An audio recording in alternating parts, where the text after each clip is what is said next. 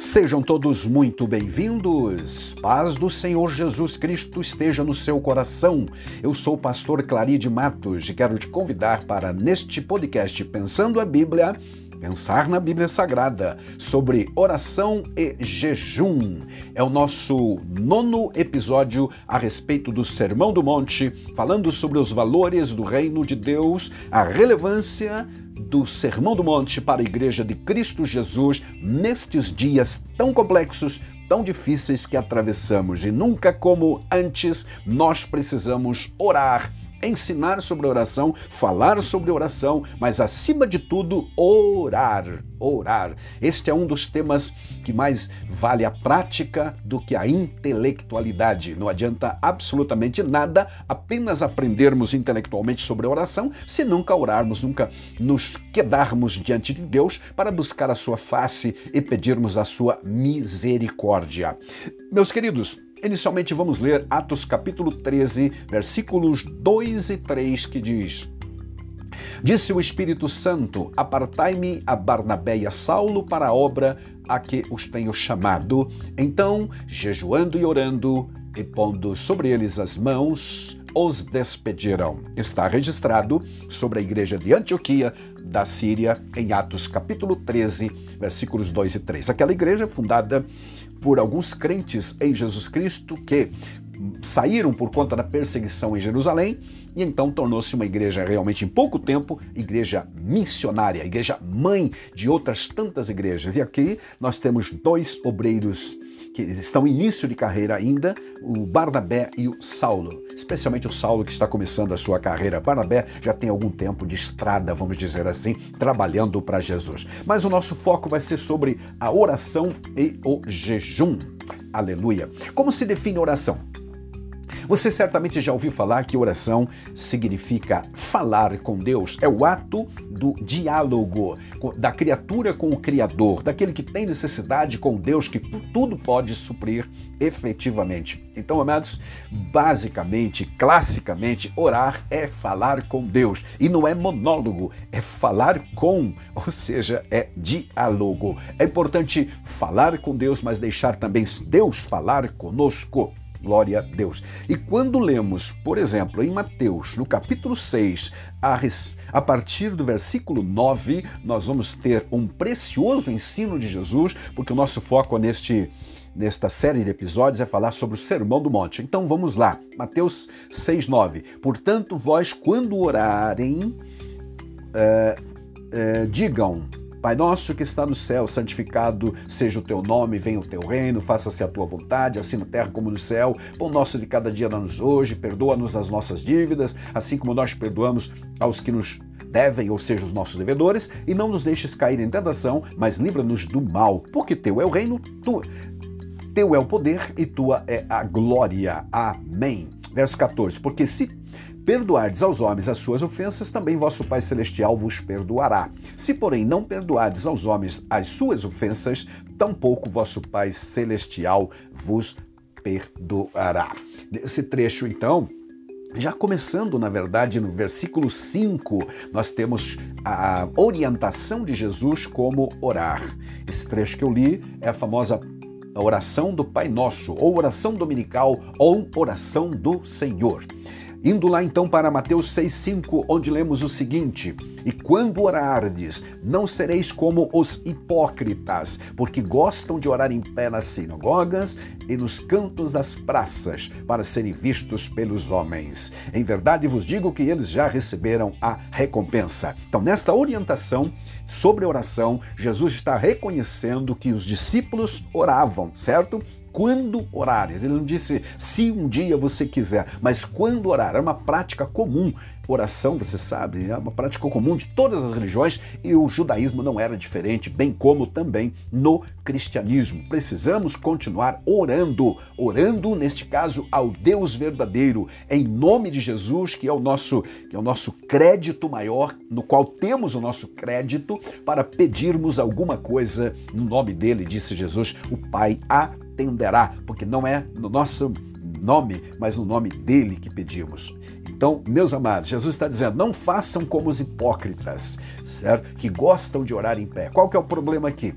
problema não é a oração deles, mas a, a forma, a motivação interior, porque eles faziam apenas para serem vistos pelos homens, aplaudidos pelos homens, reconhecidos pela humanidade, pelos seus semelhantes. E então, disse Jesus, estes já receberam o seu galardão aqui na terra e nada terão para receber lá no céu.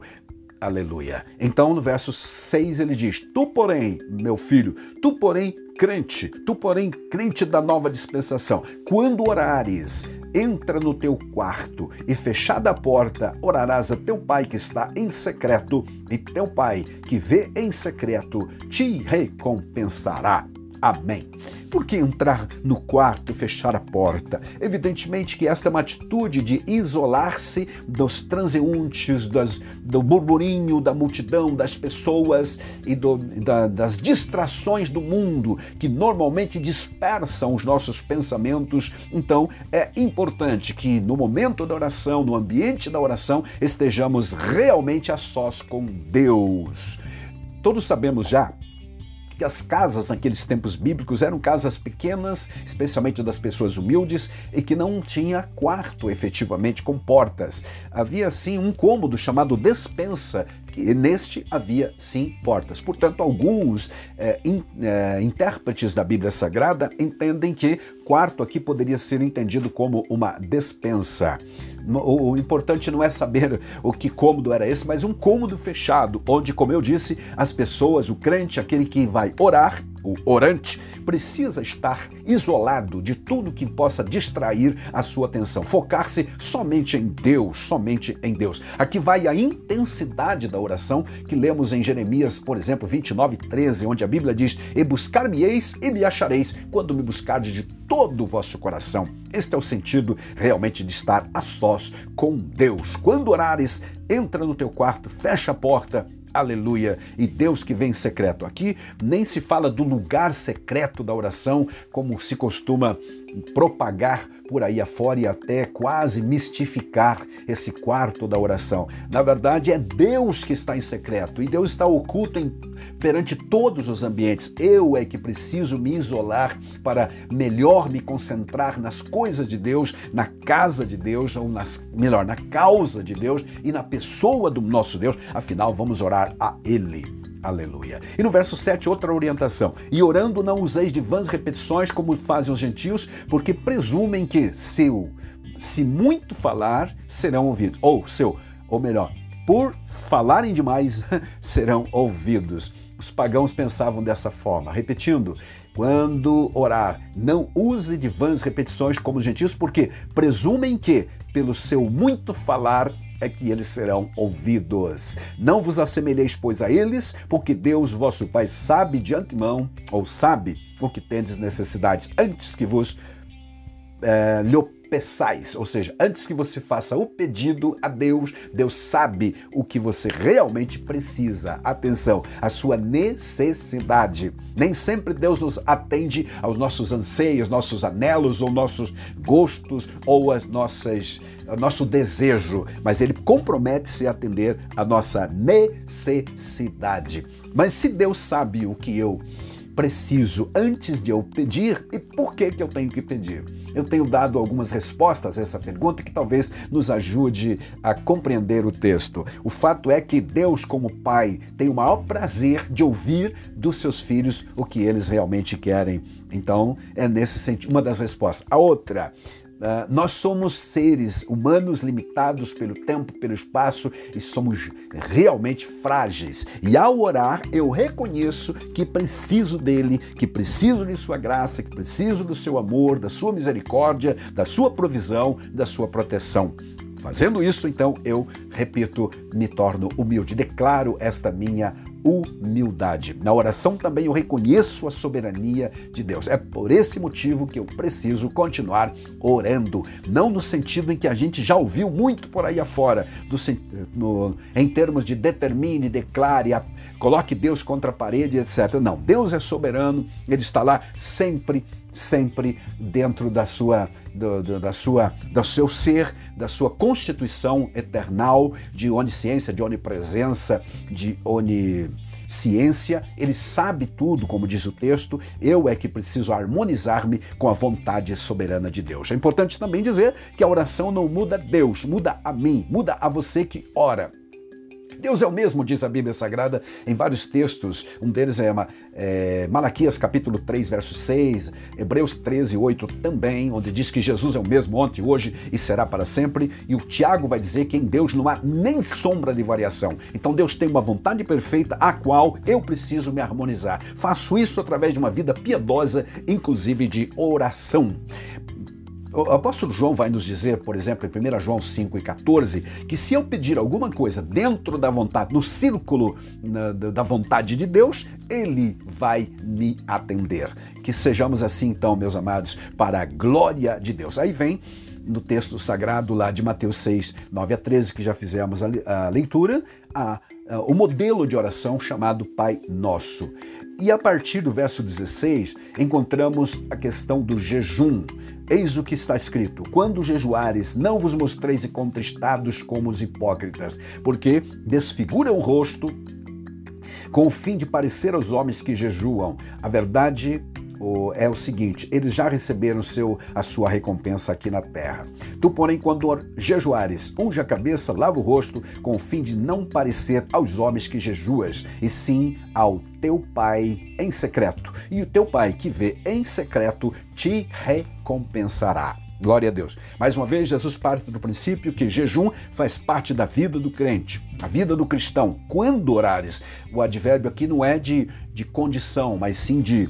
de tempo. Quando você jejuar, não faça como os hipócritas. Como fazem os hipócritas, tal como na oração, que oravam em pé nas sinagogas e nas esquinas das praças, só para serem vistos pelos homens e não diante de Deus, o jejum da mesma forma.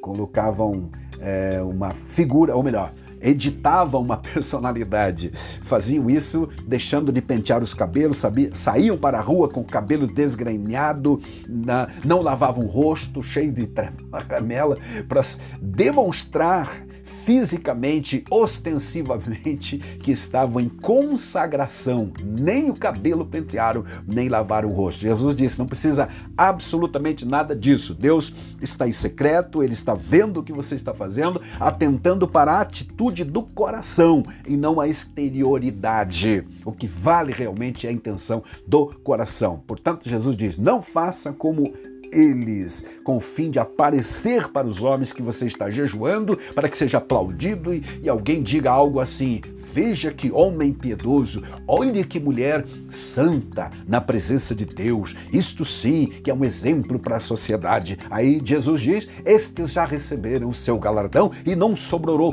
sobrou nada para receber lá na eternidade ou no tribunal de Cristo. Meu irmão, minha irmã, então, a oração faz parte da vida cristã, jejum é, também. A Bíblia Sagrada informa que, por exemplo, os judeus no Antigo Testamento jejuavam por vários motivos, em várias situações em que se encontravam em aperto, tristeza, dor, e, e também quando celebravam, porque havia um jejum obrigatório, registrado em Levíticos vinte e três, em verso trinta e dois, era no dia da expiação, todo Israel precisava reunir-se na casa do Senhor para jejuar. Lá o termo é afligir as, as almas, ou seja, afligir as vossas almas. É o, a ordenança de Deus era o dia do jejum nacional. A oração e o jejum, meus amados, são disciplinas espirituais que potencializam sensivelmente a vida espiritual do crente. Continuemos, portanto, com essas práticas e que Deus, em sua graça, nos abençoe e nos dê